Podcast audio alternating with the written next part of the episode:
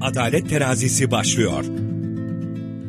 Herkese merhaba. Adalet Terazisi programına hoş geldiniz. Ben programcınız Gizem Gerçel. Her hafta haklarımızı öğrenmeyi amaçlad amaçladığımız bir programdasınız. Haklarımızı öğrenmenin yanında farklı konularda hukuksal süreçler nedir, ne değildir bunu da konuşuyoruz. Bugün çok değerli arkadaşım avukat Mustafa Emrecan Aslan yayın konuğum. Hoş geldin. Hoş bulduk. Merhaba Gizem. Nasılsın? İyiyim. Teşekkür ederim. Sen nasılsın? İyiyim. Biraz heyecanlı görüyorum seni. Fazlasıyla heyecanlıyım sorma. Emrecan'la bugün şiddeti konuşacağız. Şiddeti genel anlamda konuşacağız aslında. Ee, kadına, erkeğe, çocuğa, hayvanlara karşı uygulanan şiddeti şiddet diye sınırladık ama e, şiddetin birçok çeşidi var zaten. Bunlara gireceğiz. Şiddetin hukuktaki tanımı nedir? Bunu soracağım birazdan. E, sizler de sorularınızı ulaştırabilirsiniz. Kayseri Radar, Radyo Radar sosyal medya hesaplarından Ayrıca 0352 336 25 98 WhatsApp iletişim hattından bize sorularınız olursa konumuzla alakalı sorabilirsiniz. Ee, şiddeti konuşacağız dedim ya. Dünya Sağlık Örgütü şiddeti şöyle tanımlıyor. E, fiziksel güç veya iktidarın kasıtlı bir tehdit veya gerçeklik biçiminde bir başkasına uygulanması sonucunda maruz kalan kişide yaralanma, ölüm ve psikolojik zarara yol açması ya da açma olasılığı bulunması. E, bu tabii karmaşık geliyor olabilir. Evet. Hukuksal tanımı nedir Aslında şiddet? Gizem kanunumuzda net bir şekilde tanımlanmış bir şiddet tanımı yok. Yani şu cümle şiddettir, şu şekilde şiddet yapılır diye bir şey yok. Fakat herhangi bir hareketle bir kişiye bir şey yapma ya da yapmama yolunda zorlama hali şiddettir. Hı hı. Bunun dışında e, yargısal kararlarda yorumlanmıştır. Hı hı. Olayın tipine göre değişkenlik gösterir.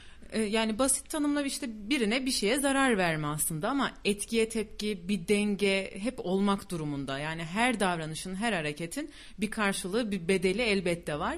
Ee, hangi davranışlar şiddete giriyor? Yani aslında e, bir ikili ayrım yapmak gerekirse e, uygulanan şiddet tipine göre ya da maruz kalan kişiye göre şiddet e, türleri var. Mesela uygulama tipine göre işte fiziksel, cinsel ya da siber ya da ekonomik şiddet sayılabilirken e, maruz kalan kişiye göre bir çocuğa, LBGTİ bireyine ya da kadına flörte karşı e, uygulanan şiddet tipleri var.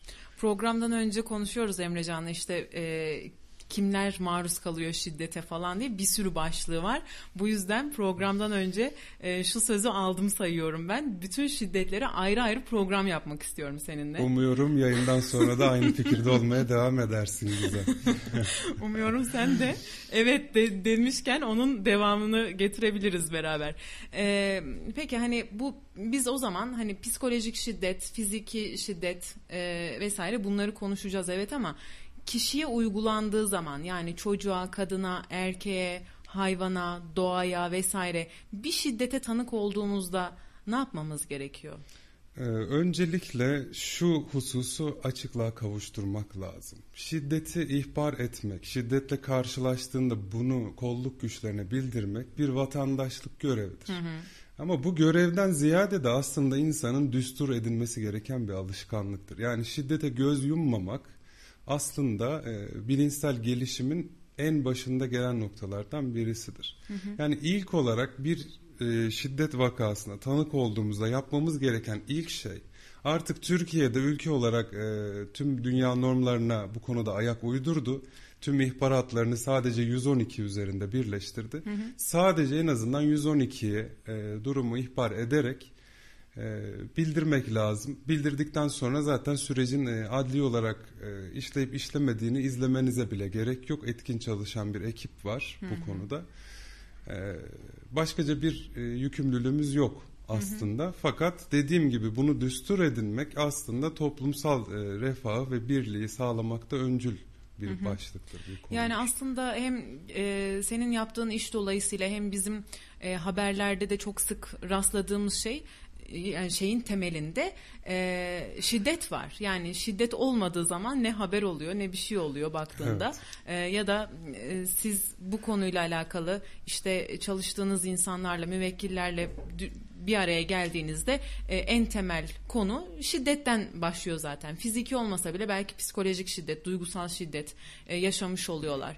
Şimdi bir şiddete tanık olduğumuzda ne yapmamız lazım derken bununla ilgili örnekler de var. Biz de zaten programın akışında e, somut örneklerden de gideceğiz. Mesela Kadir Şeker Evet. En net örneklerinden birisi. Özgür Duran 5 Şubat 2020'de Konya'da bıçaklanarak öldürüldü. Olayın faili şu anda da 21 yaşında olan daha gencecik bir e, vatandaş aslında Kadir Şeker. Parkta Duran'ın e, şiddet uyguladığı sevgilisi Ayşe Dırla'yı kurtarmak için aralarına girmesi sonucunda işte karşı taraf bıçaklanıyor ve evet. ölüyor. Sonrasında Şeker de 12 yıl 6 ay hapis cezasına çarptırılıyor. E, ve hep Kadir'in o fotoğrafını gördüğümüzde şey var ya yani iyilik etmeseydim ya hani görmezden evet. gelseydim keşke diyen bir e, duruşu var. O duyguyu yansıtıyor bize.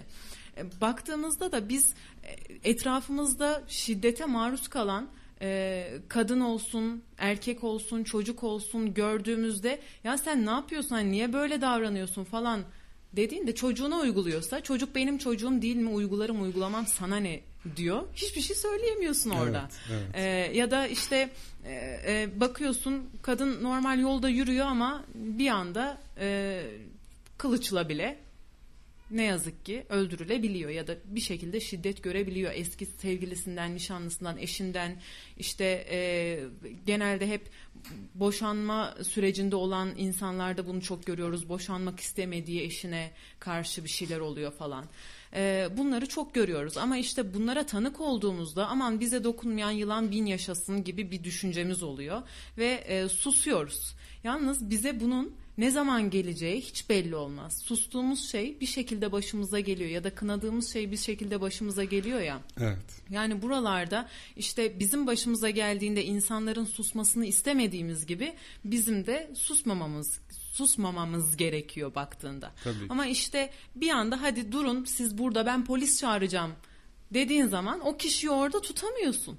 Evet. Ve böyle durumlarda da adaleti kendimiz sağlama durumuna da girebiliyoruz. Evet. İşte biri birine şiddet uyguluyorsa bu sefer biz şiddet uygulayana şiddet uygulayabiliyoruz. Veya arzuluyoruz. Evet veya arzuluyoruz. Evet. Ee, yani nasıl yorumluyorsun bunları? Ee, Gizem aslında bu konuda söylenecek çok söz var ama e, toplumda bir söz vardır. E, paran çoksa kefil ol, işin yoksa tanık ol diye. Hmm.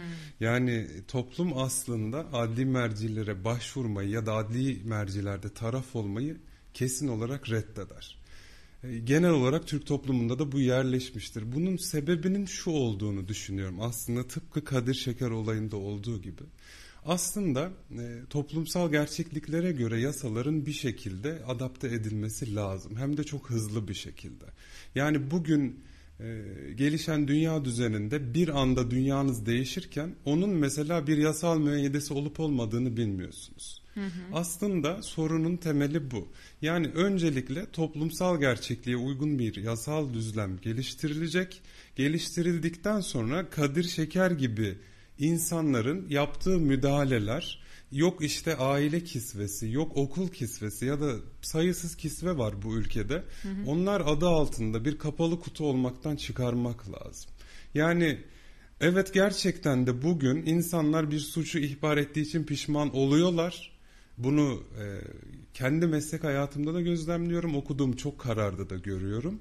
Neden? Çünkü e, adam zaten hayatında ilk defa şiddet görmüş. Yani tanık olmuş, kendisi bile görmemiş. İhbar etmiş. Bir daha böyle bir şey yaşanmasın diye arzu etmiş. Hı hı. E, vatandaşlık yükümlülüğünü de yerine getirmiş. Getirdikten sonra adam öyle bir adli sürecin içine giriyor ki ee, özel hayatı bundan etkileniyor, iş hayatı, ekonomisi her şeyi bundan etkilenir hale geliyor. Hı hı. Evet, ihbar etmekten vazgeçmemeliyiz. E, fakat böyle e, şeylere de e, kamu düzeninin gerekliliği olarak görüp e, bir şekilde sınırımızı da bilmeliyiz. Yani biz aslında mümkünse sadece ihbarla sınırlı kalmak kaydıyla bir müdahalede bulunmalıyız. Onun dışında fiziki müdahaleyi yapacak olanlar bizler değiliz. Yani herkes işini yapacak. Açıkçası yeni dünya düzeni bu. Ama tabii bize getirdiği bazı olumsuz durumlar yok mu? var. Can sıkıcı bir olay. Lakin Kadir Şeker hiç mi müdahale etmeseydi e, onu da tercih edeceğimizi düşünmüyorum. Hı hı. E, dolayısıyla e, dengeyi tutarak biz yine e, aynı şekilde şiddete karşı duruşumuza devam etmemiz gerektiğini düşünüyorum. Aksi halde göz yumdukça sizi bulacaktır, beni bulacaktır. Bundan hepimiz etkileneceğiz bir yerde. Hı hı. Etkilenmemeyi hepimizin seçeceğini düşünüyorum açıkçası. Yani böyle haberleri gördüğümüz için işte susmayı da tercih ediyoruz bir taraftan. Yani o konuşma korkusu içimize oturuyor. Çünkü e, yani ben müdahale olursam buna o zaman benim de başım yanarsa e, e, neyse ben hiç bulaşmayayım diye düşünüp ne yazık ki e, bir kadının, bir çocuğun ya da bir erkeğin bile öldürülmesine göz yummuş oluyoruz. Bunun vicdani sorumluluğu, vicdani olarak hapse girmemiz e, daha başka bir konu tabii ki. Bir de mesela şöyle bir haber var. Kocaeli'nin Gölcük ilçesinde evine giren hırsızı arbede esnasında bıçaklayarak öldüren Osman Karatoprak diye bir adam var. Kasten adam öldürme suçlamasıyla tutuklandı ee, ve 112 acil çağrı merkezini aradıktan sonra ağır yaralı hırsızı ambulansa taşıdığı da belirtiliyor adamın. Yani evet. istemeden yaptığı bir şey Aynen aslında. Öyle, Çünkü evet. şöyle adam e, evine giren hırsızı bıçaklıyor baktığında. evet. Ne olmalı bunun için? Ya hoş geldin al hadi ne istiyorsan al diyecek halimiz yok orada. Ya tabii ki şimdi... E, bir de zaten öldürme kastıyla da yaptığın bir şey değil. Sonuçta kendini koruyorsun evin içinde Kendisi falan. Kendisi de o şekilde söylemiş evet. zaten hatta taziyede bile bulunmuş.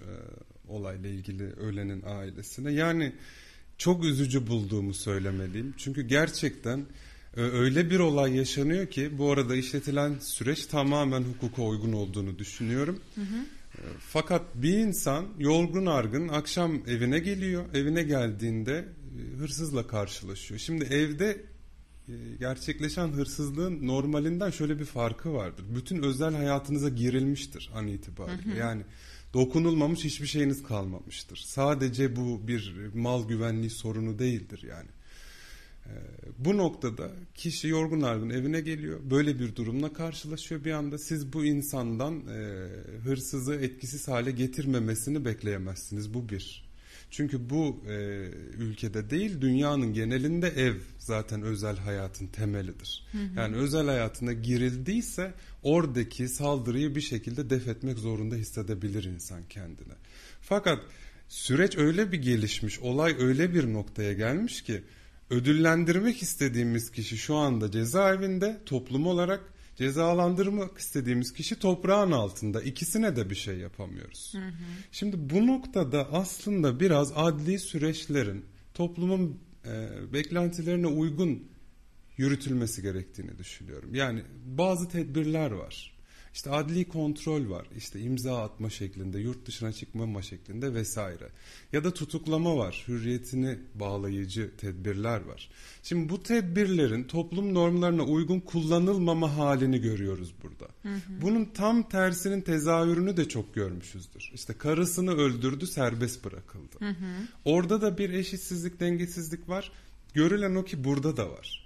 Yani aslında fazlaca üstünde durmamız gereken bir konu bu ama yani sırf yasa el veriyor diye sadece olaya bakarak toplumsal gerçeklikler ya da olayın subjektif yönü gözetilmeden kişinin doğrudan tutuklanması, doğrudan yargılanması ya da genel hükümlere göre yargılanması gerçekten e, kabul edilebilir gelmiyor. Vicdani gelmiyor. Yani o yüzden öncelikle bence adli araçların e, suçun tipinden ziyade olayın tipine göre kullanılması gerektiğini düşünüyorum. Kişi bilmiyorum medyaya yansıdı e, şekilde midir, değil midir? Zaten bu illaki şu an tetkik edilen bir konudur ama e, Zaten medyanın da e, şöyle bir güç olduğu söyleniyor ya işte konu Twitter'da çok fazla konuşulduğu için e, süreç tekrar başlıyor gibi bir durum söz konusu İnfial oluyor. yaratıyor. Hı hı. Yani bugün e, medyada sizlerin bir şeyi söylemesi ve bunun sosyal medyada yayılmasının yarattığı etkilere bakın. İnanın yasalar değişiyor. Değişmese bile gündeme alınıyor. Hı hı. E, diğer türlü aile içinde işte okulların içinde, yurtların içinde, çok komünlerin içinde yaşanan korkunç olaylar var. Hiç ortaya çıkmayan ama bütün aslında toplumun tahmin ettiği, bildiği şeyler var.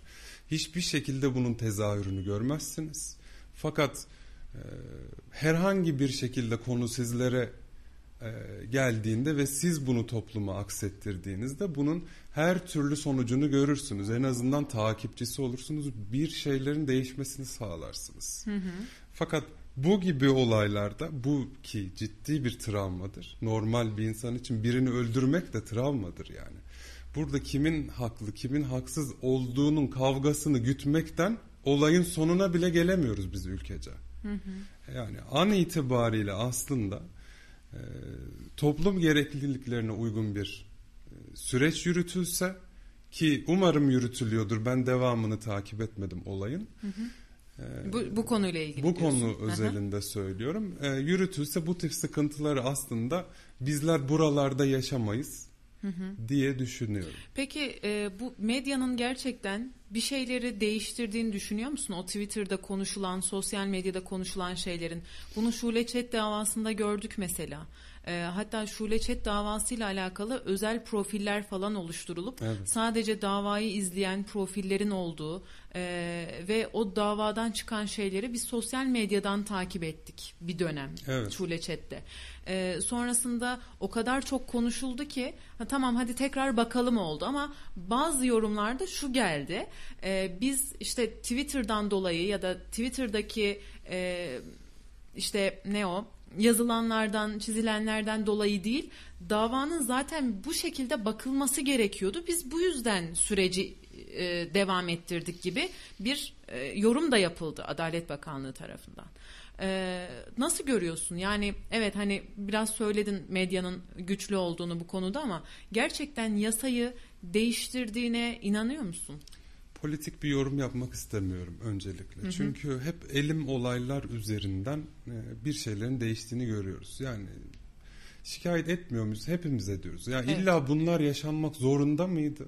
E, Instagram'da, Twitter'da ya da sosyal mecranın herhangi bir yerinde bunlar yayılıp toplumda bir infial oluşup e, bunu çocukların kendini savunamayacak e, belli birince sahip olmayan herkes gördükten bu travmayı yaşadıktan sonra mı bir şeyler değişmeliydi? Bu konuda e, serzeniş bende de var. Hı hı. Fakat inanıyorum e, sosyal medyanın bir şeyleri değiştirdiğine. Neden inanıyorum? Çünkü gerçekten dediğiniz gibi aslında öncelikle şunu kabul etmek lazım. Sosyal medyada gerçekten kirli bir bilgi kaynağı. Hı hı. Nereye çekerseniz oraya gidebilecek.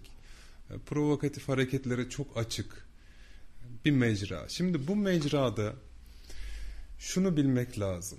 Bir şekilde soruşturmaya başlanması ya da soruşturma seyrinin değiştirilmesi için kirli de olsa bir bilgiye ve makul düzeyde bir şüpheye ihtiyaç var. Hı hı. Sosyal medya bugünlerde bize bunu sağlıyor Gizem. Evet. Aslında birilerinin bir şeylerinin e, yıllardır süre gelen hareketlerinin hiçbir şekilde peşine düşmüyoruz. Ama sosyal medya bize bir şüphe uyandırıyor. Birisi anonim bir hesaptan tamamen yalan bilgilerle bile bunu başlatsa gerçeğe ulaştığımızı görüyoruz. Hı hı. Ya da biraz önce bahsettiğimiz ihbarcı olmanın bu ülkede bir külfeti vardır yargısı var ya.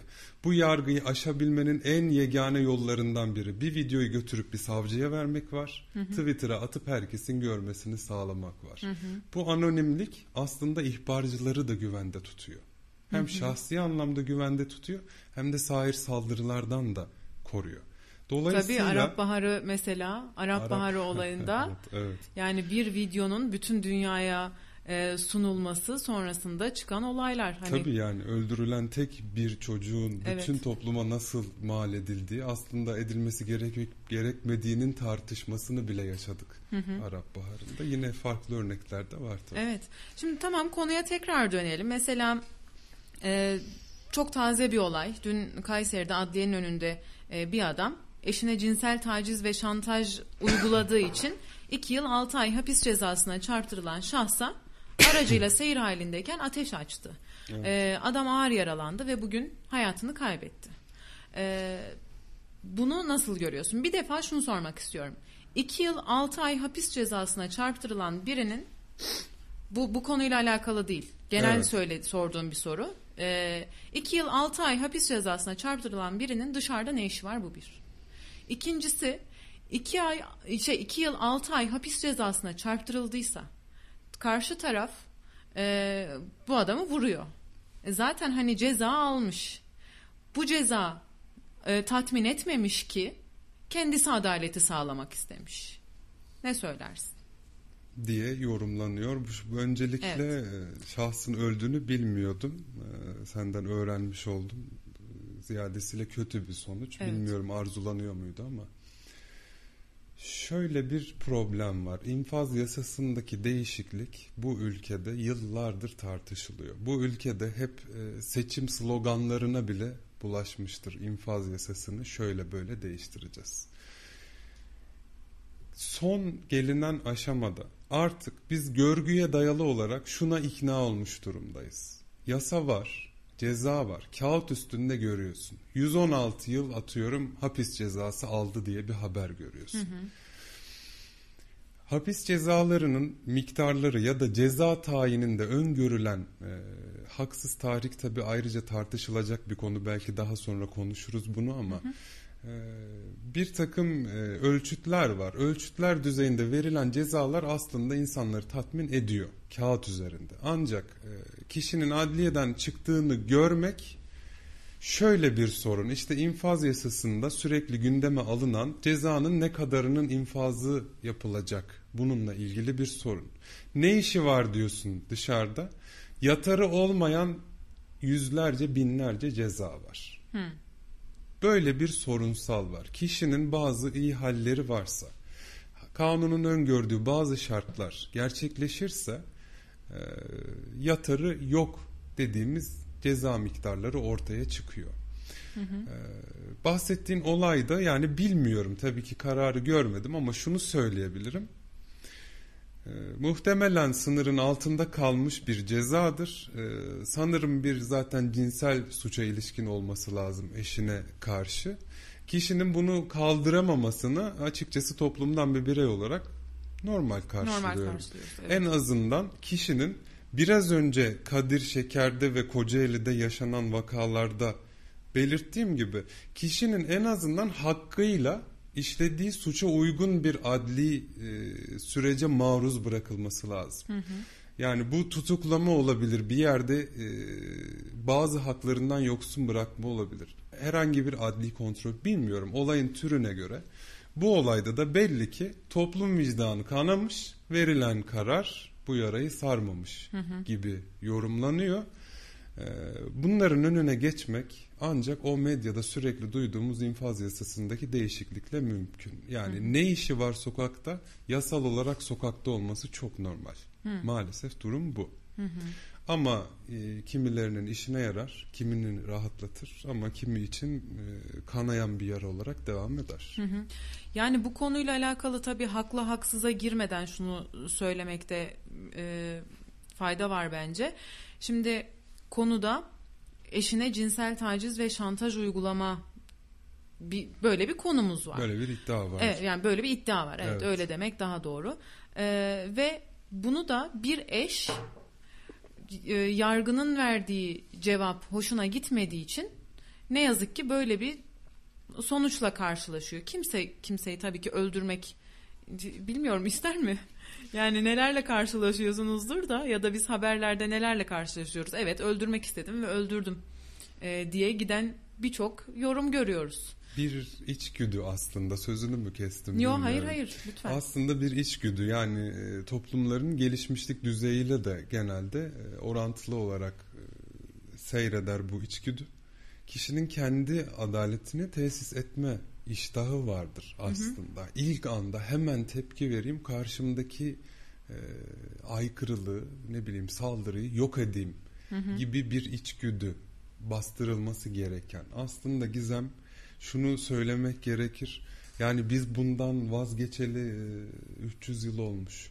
Yani e, ta Jean-Jacques Rousseau'nun toplum sözleşmesiyle birlikte bu tarz e, fiili durumları zaten devlete bırakmış Bırakmışız. haldeyiz. Artık yani kendi elimizle adaleti tesis edeceksek zaten e, kimsenin adliyeye de yargıya da İhtiyacı e, olmaz. ihtiyacı kalmayacak ki bu korkunç bir ihtimal.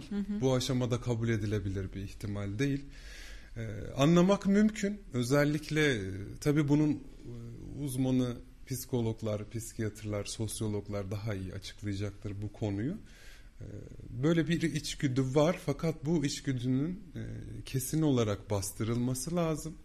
Lakin gel gelelim yine hep aynı yere geliyoruz ama e, en basit infaz yasası gibi sadece kağıt üstünde kalıyor bu cezalar eleştirisine mahal verecek hareketler yapmamamız lazım. Bir konu gerçekten bir toplumda sorunsa eş güdümlü, eş şiddette devlet tarafından bir karşılık verilmesi lazım. İnsanların beklentisi bu yönde. Başkaca bir şey yapmaya gerek yok aslında. Ee, sorunun dediğin temelinin bu noktada, olduğunu düşünüyorum. dediğin noktada bize evet e, çok galiba şey düşüyor. E, görev düşüyor. Çünkü e, Adana'da kendisine şiddet uygulayıp fuhuşa sürüklediği gerekçesiyle eşi Hasan Karabulut'u öldürüp 15 yıl hapis cezası alan Çilem Doğan var. E, mahkeme heyeti Çilem Doğan'ı 20 Haziran 2016 yılında 50 bin lira kefaletle tahliye etti. Şimdi burada Evet. ne görüyoruz? Başta zaten Çilem Doğan'a uygulanan bir şiddet var. Psikolojik olarak başlayıp fiziksel olarak devam eden e, ve her ikisinin de e, çok sık görüldüğü bir konu var. Şiddet uygulayıp fuhuşa sürüklenme mevzusu var. E, sonrasında kişi yani Çilem Doğan birçok yere mutlaka müracaat etmiştir korunmak adına e, ya da boşanmak adına vesaire falan. Sonrasında da e, bakıyor ki yine görünmüyor istediği sonuçlar e, sonuçları alamıyor ve e, Hasan Karabulut'u eşini e, öldürüyor. Sonrasında 15 yıl hapis cezası alıyor falan. Şimdi burada da e, şöyle bir konu var aslında. Yine kendisi adaleti sağlıyor evet. Ama burada tam tersi olsaydı, özneler değişmiş olsaydı Evet. biz ne cevap verirdik? Bu bir. İkincisi biz burada toplum olarak e, kadına daha fazla sempati duyduğumuz için bu anlamda. Çünkü hep şeydir ya toplumumuzda erkek şiddet gösterir. Hani kadın şiddet göstermez. Kadın aslında suçlu değildir. Kadın yapıyorsa istemeden yapmıştır gibi gibi şeyler var. E, ama tabii bunlara kadar gelmeden önce aile içi şiddete baktığımızda annelerin çocuklara karşı gösterdiği şiddet dolayısıyla da ve bunun yanında babaların da çocuklarına gösterdiği şiddet dolayısıyla biz e, suçlu büyütüyoruz bir süre sonra ve bu tarz insanları yaratmış oluyoruz elimizle. E, yani en baştan başlayarak çocukluk yaşından başlayarak. Şimdi buna tekrar geldiğimizde biz Çilem Doğan'ın yanında olduk. Çünkü kendisine istemediği şeyler yapan bir adama karşı e, dik durdu dedik. Evet. Bunu hem sosyal hesaplardan hem basından sıkça gördük. Bununla beraber sadece Çilem Doğan değil tabii ki. Antalya'da kendisine işkence yapıp ölümle tehdit ettiği iddiasıyla e, Ramazan İpek'i av tüfeğiyle öldüren iki çocuk annesi Melek İpek de var.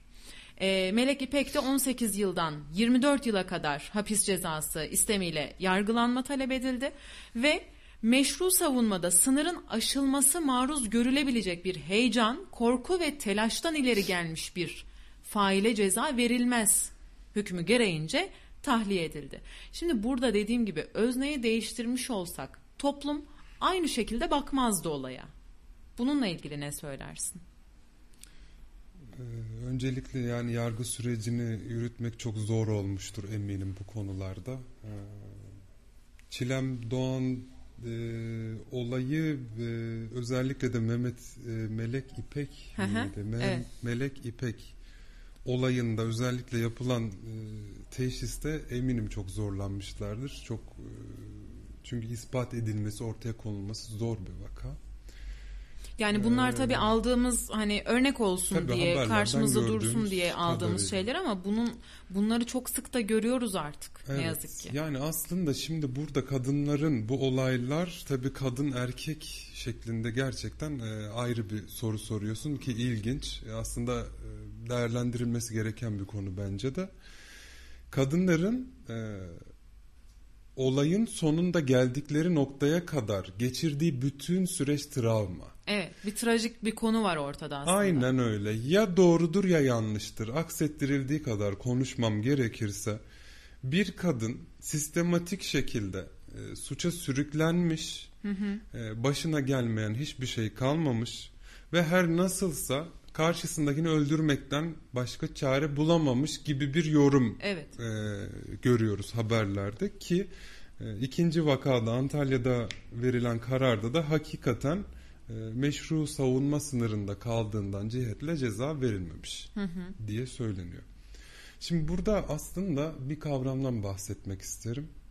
Ee, önleyici hukuk çalışmaları var dünyada. Şimdilerde modern hukukta Türkiye'de de yaygınlaşmaya başladı. Aslında özel hukuktan gelen bir kavram bu.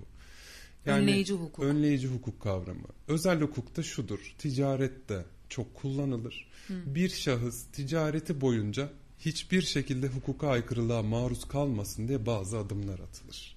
Bazı danışmanlıklar veririz. Ne bileyim e, muhtemel hukuka aykırılıkları önceden gidermeye çalışırız. E, bu şekilde ticaretin sekteye uğramamasını sağlarız. Bunun ceza hukukunda da yansımaları var. Türkiye'de de var. Suçun önlenmesi kapsamında e, yapılmış yasalar var. E, bununla ilgili e, teşekkül ettirilmiş kurumlar var. Şimdi devlet olarak şunu aslında düşünmek lazım. Bu kadın Çilem Doğan bu kadar süreci yaşarken neden hiçbir şekilde herhangi bir sosyal hizmet kurumu yahut aile bakanlığı yahut her kimse bunun ilgisi polistir vesaire. Neden hiç kimsenin Bir şey bundan yapmamış. bir şekilde haberi olmuyor? Haberi olsa bile neden bunu önleyecek hiçbir şey yapmıyor? Eminim ki haberleri olmamıştır. Belli e, çerçevenin içinde gelişmiştir bu olaylar ki zaten genelde de öyle görürüz. Fakat Peki pardon haberleri Buyurun. olduğunda doğru uygulama yapıldığını düşünüyor musun? işte bu konuda aslında toplumun takdiri önemli. Benim düşüncem önemli değil. Yani siz evet sokakta gördüğünüz bir olayı ihbar ettiğinizde bunun sonuçları sizin tahmin ettiğiniz gibi oluyor mu, olmuyor mu? Bu toplumun cevap vermesi gereken bir konu. Fakat yasa hükmünde bunun önü açık. Yani gayeten gidebilir, sığınabilir. Devlet onu korumak zorundadır zaten. Normal sürecin böyle gelişmesi gerekir ve sonuçta aslında e, yine söylüyorum haberden gördüğüm kadarıyla yorumluyorum işim aslını bilmiyorum ama e, şu anda ölü olan şahsın cezaevinde olması gerekirken Toprağın altında. şu anda toprağın altında. Bu iki yönlü bir infial. İki yönlü de istenmeyen bir sonuç. Kabul edilebilir bir sonuç da değil. Birinin diğerinin canına kıyması herhangi bir kisve altında fark etmeksizin. E, fakat e, gelin bakın gerçekten de özellikle e, kadınların, çocukların ihbarda bulunmadıkları, e, toplum tarafından da hem bu duruma üzüldüğümüzü hem işte e, haklı yönlerinin olduğunu e, gördüğümüzü biliyoruz yani. Aslında neyi gördüğümüzü, neyin olması gerektiğini biliyoruz. Fakat bu olayların yaşanmaması için öncelikle o çaresizlik haline bu savunmasız kişileri düşürmemek lazım. Akabinde böyle canavarlar yaratıyoruz. Canavar demek doğru mu yanlış mı tabii ki bilmiyorum ama bu olay özelinde e, sanki devlet gücüyle bile ki bu düşünce bence çok yanlış e, yok edilemeyecek kişileri kendi eliyle yok ediyor mağdurları. E, kabul edilebilir bir durum değil. E, mantıklı da bulmuyorum. E, sadece yasa hükmü bile uygulansa bu insanlar kendilerini bu toplumda güvende hissetse başvurduğu mecralarda da sonuç alacaklarını bilseler ve bu şekilde insanları ıslah etseniz mevzu can olduğunda özellikle hiçbir e, şekilde soru sormaksızın önlemlerini alsanız e, konunun buralara kadar geleceğini düşünmüyorum. Birçok insan kazanmış olurduk bu Aynen söylediğin öyle. olmuş olsaydı aslında. Kesinlikle.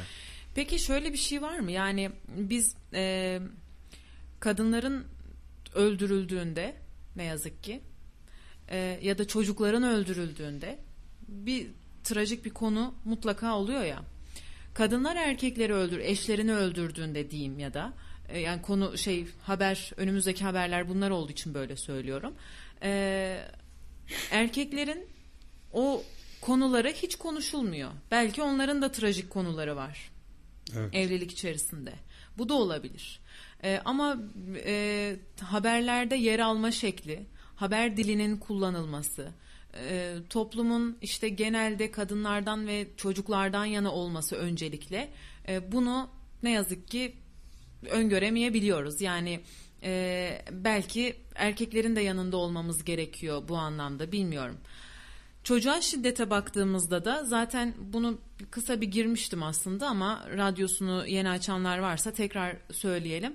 E, ailede başlayan, daha bebekken, daha çocukken başlayan, çocuğun yapmasını istemediğimiz bir şeyde onu doğru düzgün uyarmak yerine sabrımızın artık bir şekilde sonuna geldikten sonra uyguladığımız şiddet dolayısıyla biz e, ister fiziki ister psikolojik şiddet çocuklara yönelik olarak uygulandığında doğurabileceği etkiler yetişkinlere göre daha ağır sonuçlar doğurabiliyor.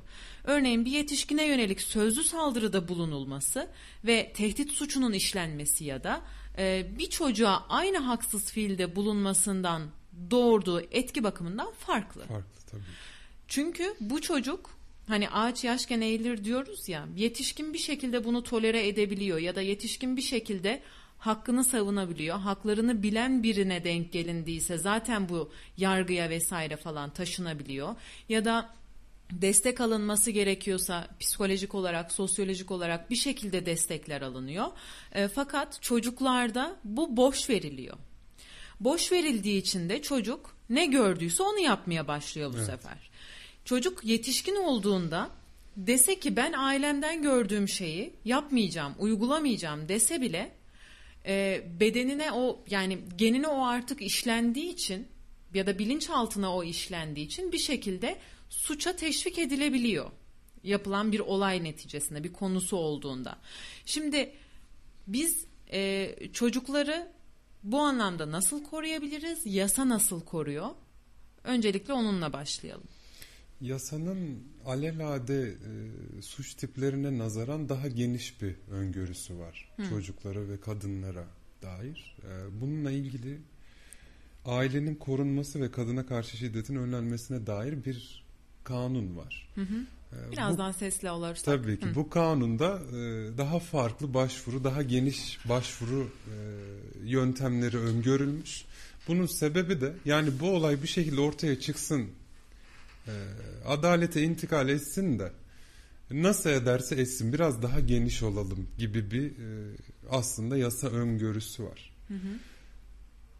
En büyük sıkıntımız şu. Bu ülkede kadına ve çocuğa karşı şiddette özellikle e, bu çatı altında şöyle bir sorun var. Ailenin e, ev hayatının gizliliği başlığı altında yani benim ailem benden başka kimseyi ilgilendirmez gibi hı hı. bir yerleşmişlik var. Bu kadın da çocuk da erkek de herkeste var. Hı hı.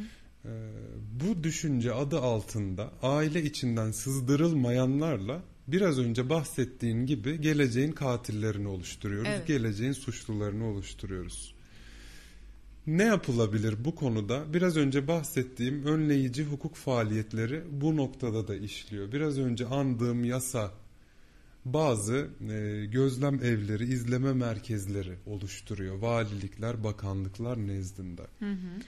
E, buralarda e, çocukların, ailelerin yani ezilen kim varsa ve konu her neyse başvurabileceği uzmanlar var. Ee, bu noktada eğitimler vermek gerektiğini, e, bilinirliğinin sağlanması gerektiğini düşünüyorum. Yani çünkü ben yaptım oldu değil.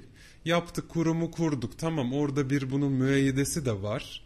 Yapılabilecek belki birçok şey var fakat şahsın bunu bilmemesi yine bizim sorumluluğumuz. Aslında bunu öğretmemiz gerekirdi ona. Aslında yolunu göstermemiz gerekirdi. Biraz sorundan da uzaklaşıyorum aslında Gizem ama. Aslında uzaklaşmıyorsun da şöyle bir şey de var biliyor musun? Şimdi sen e, birilerine farkındalık oluşsun diye eğitim verdirmek istiyorsun. Evet. Ama kime sorarsan sor çocuk yetiştirme herkesin en iyi bildiği şey. Evet. Ne yazık ki böyle Aynen bir bilincimiz öyle. var. Yani e, benim bir davranışım sana yanlış geliyorsa Bu benim ailemden aldığım ya da çevremden, sosyolojik olarak bulunduğum çevreden de aldığım şeyler olabilir. Evet ama e, şiddet uyguluyorsam buna meyilim en başta nereden başlıyor buna bakmak lazım. Anneye babaya sorduğunda da biz çocuğumuza kesinlikle şiddet uygulamıyoruz. E, bir defa vurmuşluğum yok çocuğuma falan böyle şeyler var. Bunun dışında e, o anne babanın kendi annesinden babasından gördüğü psikolojik veya fiziksel şiddetin etkilerini o çocuğa yansıtması, o çocuğun kendi çocuğuna yansıtması şeklinde Evet. bu silsile devam ediyor zaten. Bu kadar farkındalık sahibi olsaydık, senin söylediğin gibi ve bahsettiğin kurumların gerçekten bireylere ulaşabilmesi mümkün olsaydı aslında, e, sizin de bizim de işimizin İşsiz kalırdık Aynen diyorsun. işsiz kalırdık. Çünkü Evet. her şey zaten doğru olurdu baktığında. Doğru. Ama işte bu çocuklara yapılan şiddeti e, bir, bir yerlere söyleyebilmek. Mesela e, çocuk şiddete uğruyor anne babadan ve e, sosyal şey kurum alıyor çocuğu. Korumaya alıyor. O çocuk gerçekten kuruma alındığında korunabiliyor mu? Mesela bir gün gerçekten o kurumdan birini alıp burada bu soruları sormak isterim bu arada. Bizi dinleyen ve bu kurumla bağlantısı olan birileri varsa da bilmek isterim. Sonrasında e, evlatlık edinme, koruyucu aile olma gibi süreçler başladığında o çocuk e, başka bir aileye gidiyor ve kendi ailesinden gördüğü ya da görmediği sevgi ve saygıyı, şiddeti e, diğer ailede yürütmeye devam ediyor baktığında. Evet. Ve burada uyuşulmadığı zaman yine bir şiddet söz konusu oluyor. Sen bunu nasıl söylersin? E, kim öğretti sana bunu? Anne babalarımızın en çok söylediği e, diline biber sürerim senin Evet. falan böyle şeyler. Ya da görüyoruz mesela sokak ortasında çocuğu dövüyor. Programın başında da söylemiştim.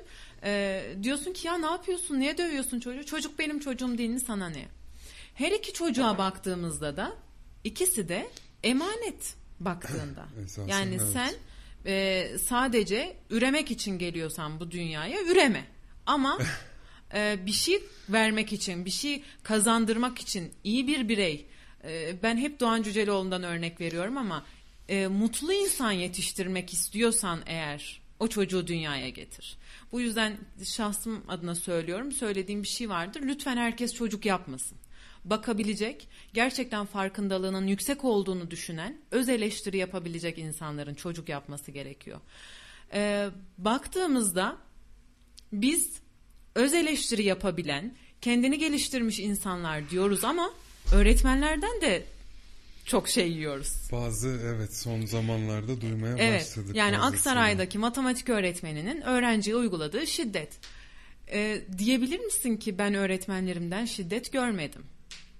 Şimdi ben tabii ki hani genelliyorum bu arada hani e, üstüne alınan öğretmenlerimiz varsa Evet. ben buna insan olarak şunu söylerim. Hiçbir e, mesleğe, hiçbir yani öğretmenliği tamamen kutsal görüyorum ve benim e, mesleklerimden birisi zaten ama insan olarak bakacağımızda üstünüze alınıyorsanız eğer bir yaranız vardır ki gocunuyorsunuz demek isterim.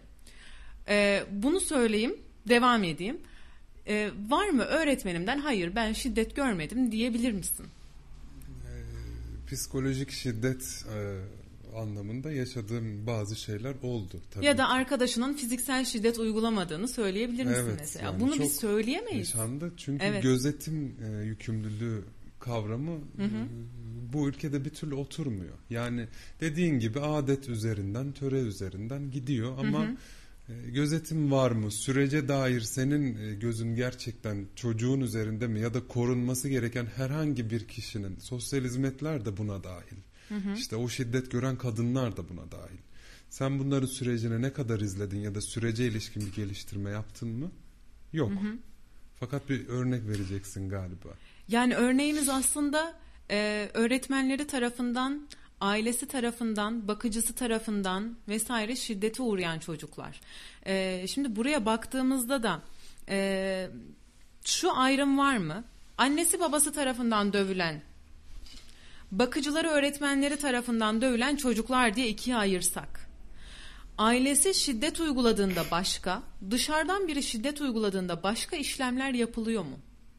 Aslında adli süreçte çok bir farklılık yok. Sadece dediğim gibi daha geniş bir e, başvuru yöntemi var. Daha geniş bir skalada farklı mecralar üzerinden giderek sonuca ulaşabiliyorsunuz. Fakat e, adli süreçte dediğim gibi neticeye varma yolunda çok bir farklılık yok. Fakat şu var tabii ki e, çok daha ağır şekilde e, cezalar öngörülüyor.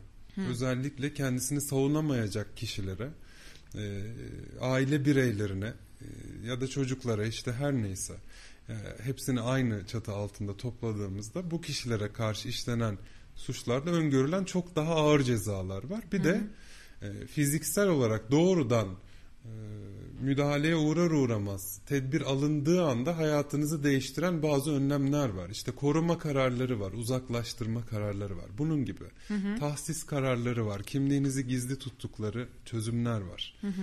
Ee, bunlar değerlendiriliyor. Fakat e, şu Aksaray'daki öğrenciyi döven öğretmen olayına dönmemiz Hı hı, ona bir dönelim. Ben şunu da söylemek isterim. Ee, Aksaray'daki matematik öğretmenini kesinlikle savunmuyorum. Böyle bir şey kesinlikle söz konusu olamaz. Oradaki durum zaten e, belli ve ortada. E, sadece ben şunu söylemek istiyorum. Şu anda e, telefonu etkin olarak kullanan öğrenciler var. Bunu ortaya çıkaran öğrenciler var. Keşke biz de kendi hocalarımızı ortaya atabilseydik aslında. Çünkü benim dördüncü sınıftaki öğretmenimden alıp veremediğim var. yani e, bunu konuşacak olursak böyle. Ee, benim için kara listede olan bir öğretmen baktığında. Evet. Ve bununla beraber sadece bana karşı değil arkadaşlarıma karşı davranışları dolayısıyla o arkadaşlarımla hala görüştüğümde nerelerde işler yapıyorlar onun bile temelinde öğretmenin öğrenciye davranışı söz konusu. Burada kesinlikle Aksaray'daki matematik öğretmenini savunmuyorum. Ben sadece şunu söylemek istiyorum. Öğretmen öğrenciyi evet e, psikolojik ya da e, fiziki olarak şiddet uyguluyor. Ortaokuldaki bir öğretmenim de keyfi olarak sıradan parmaklarımızı birleştirirdi e, avcumuzun içinde cetvelle vururdu. Keyif alırdı bundan.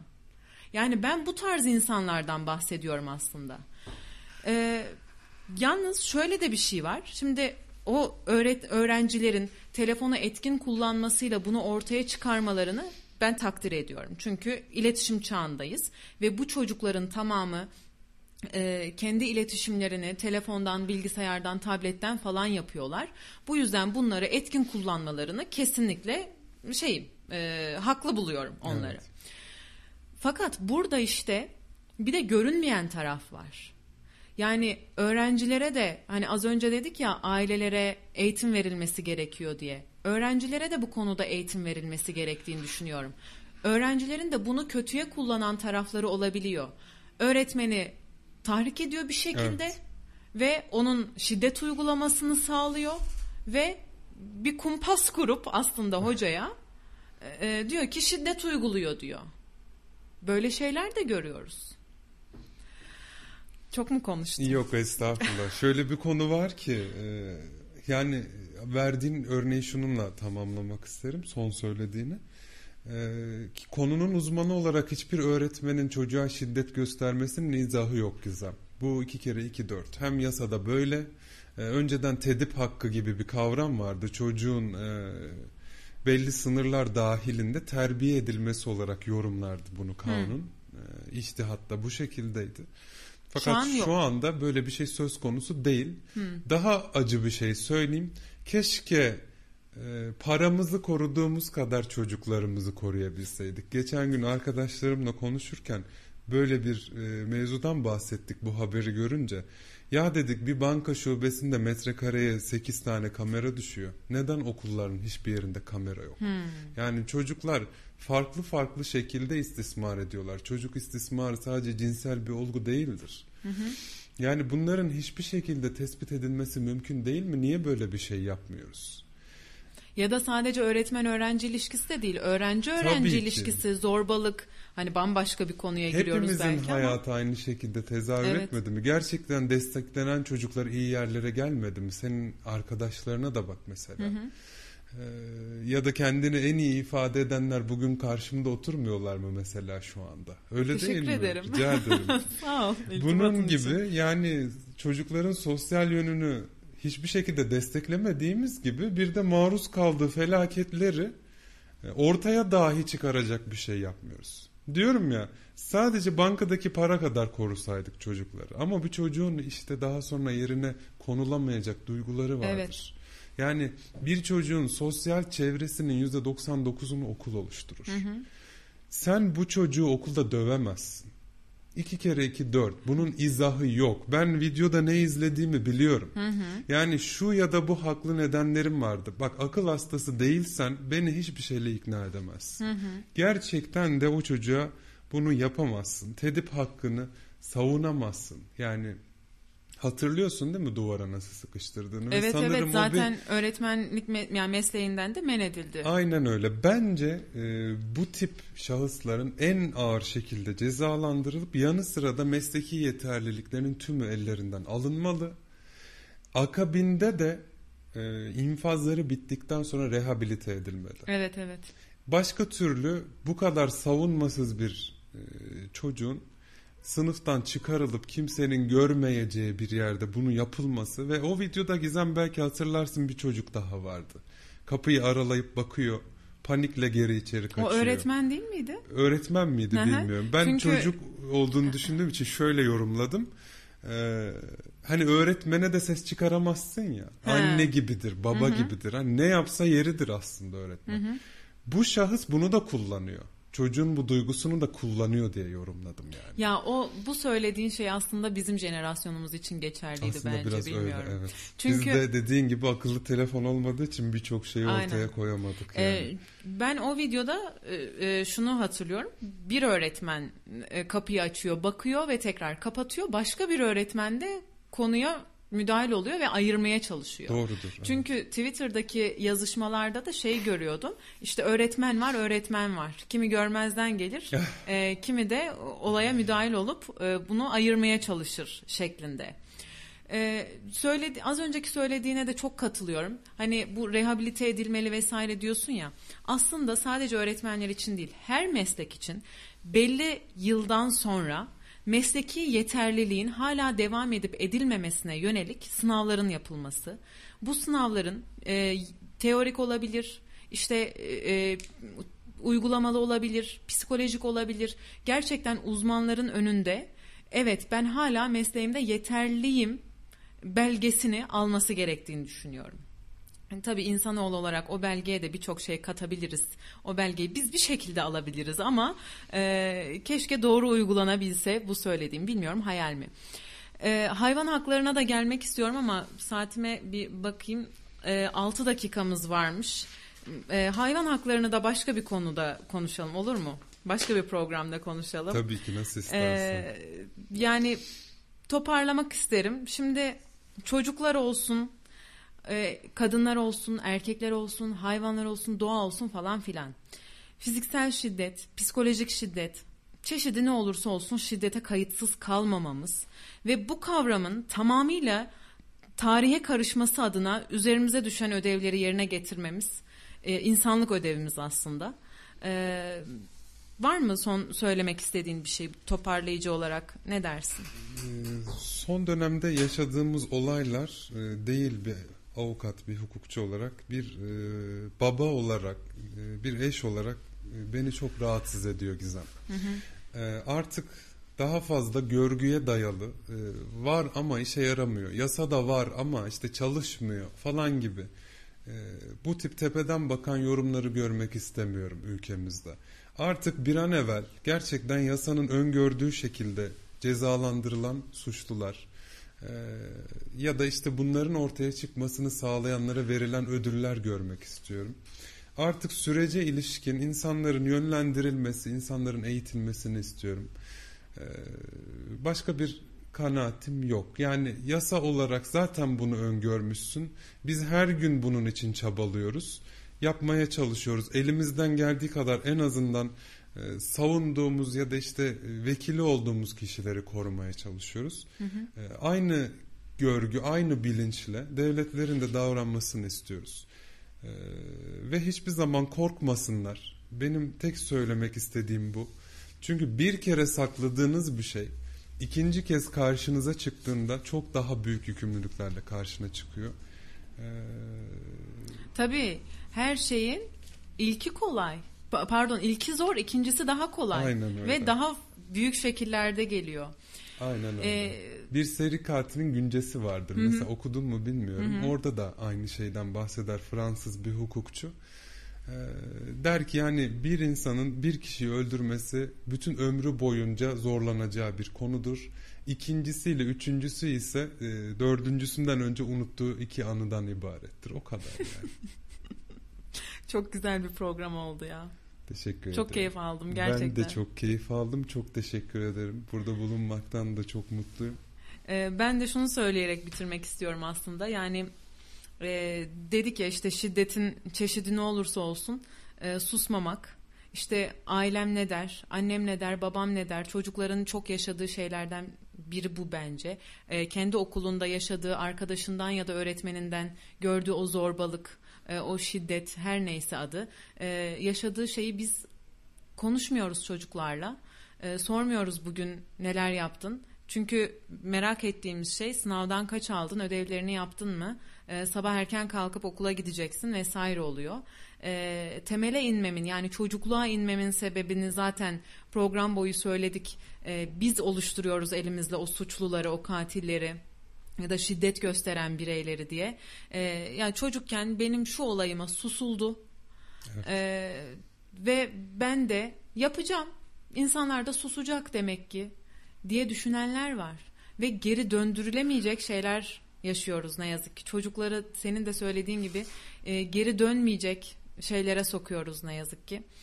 E, umuyorum bilinçleniriz ya. Bilinçli zannetmeyiz de kendimizi. E, bilinçlenmek için gerçekten elimizden ne geliyorsa yaparız. Her gün elimizde telefonlar, tabletler biz de alıyoruz. O çocuklara sürekli söylüyoruz bırak artık şu telefonu, bırak artık şu telefonu. Bizler de elimize aldığımızda o ne yapmış, bu ne yapmış, kimle nereye gitmiş bilmem ne hemen kendi dedikodumuzu yaratıyoruz aslında. Evet. Bunların yanında günde sadece bir saatimizi kendimizi geliştirici ve insanlara faydalı olabilecek bir şeylerle ilgilenirsek e, daha yaşanılabilir bir dünya olabilir diyorum ama bu bu cümle bana biraz klişe ve umudumun biraz e, sorgulandığı bir cümle oluyor. Teşekkür ederim. Ben çok teşekkür ederim. Ee, bugün Adalet Terazisi'nin programının sonuna geldik. Çok değerli arkadaşım avukat Mustafa Emrecan Aslan yayın konuğumdu. Şiddeti genel olarak konuştuk. Ayrıntılarıyla konuşacağımız başka programlarda görüşmek dileğiyle kendinize iyi bakın. Hoşçakalın. Adalet terazisi sona erdi.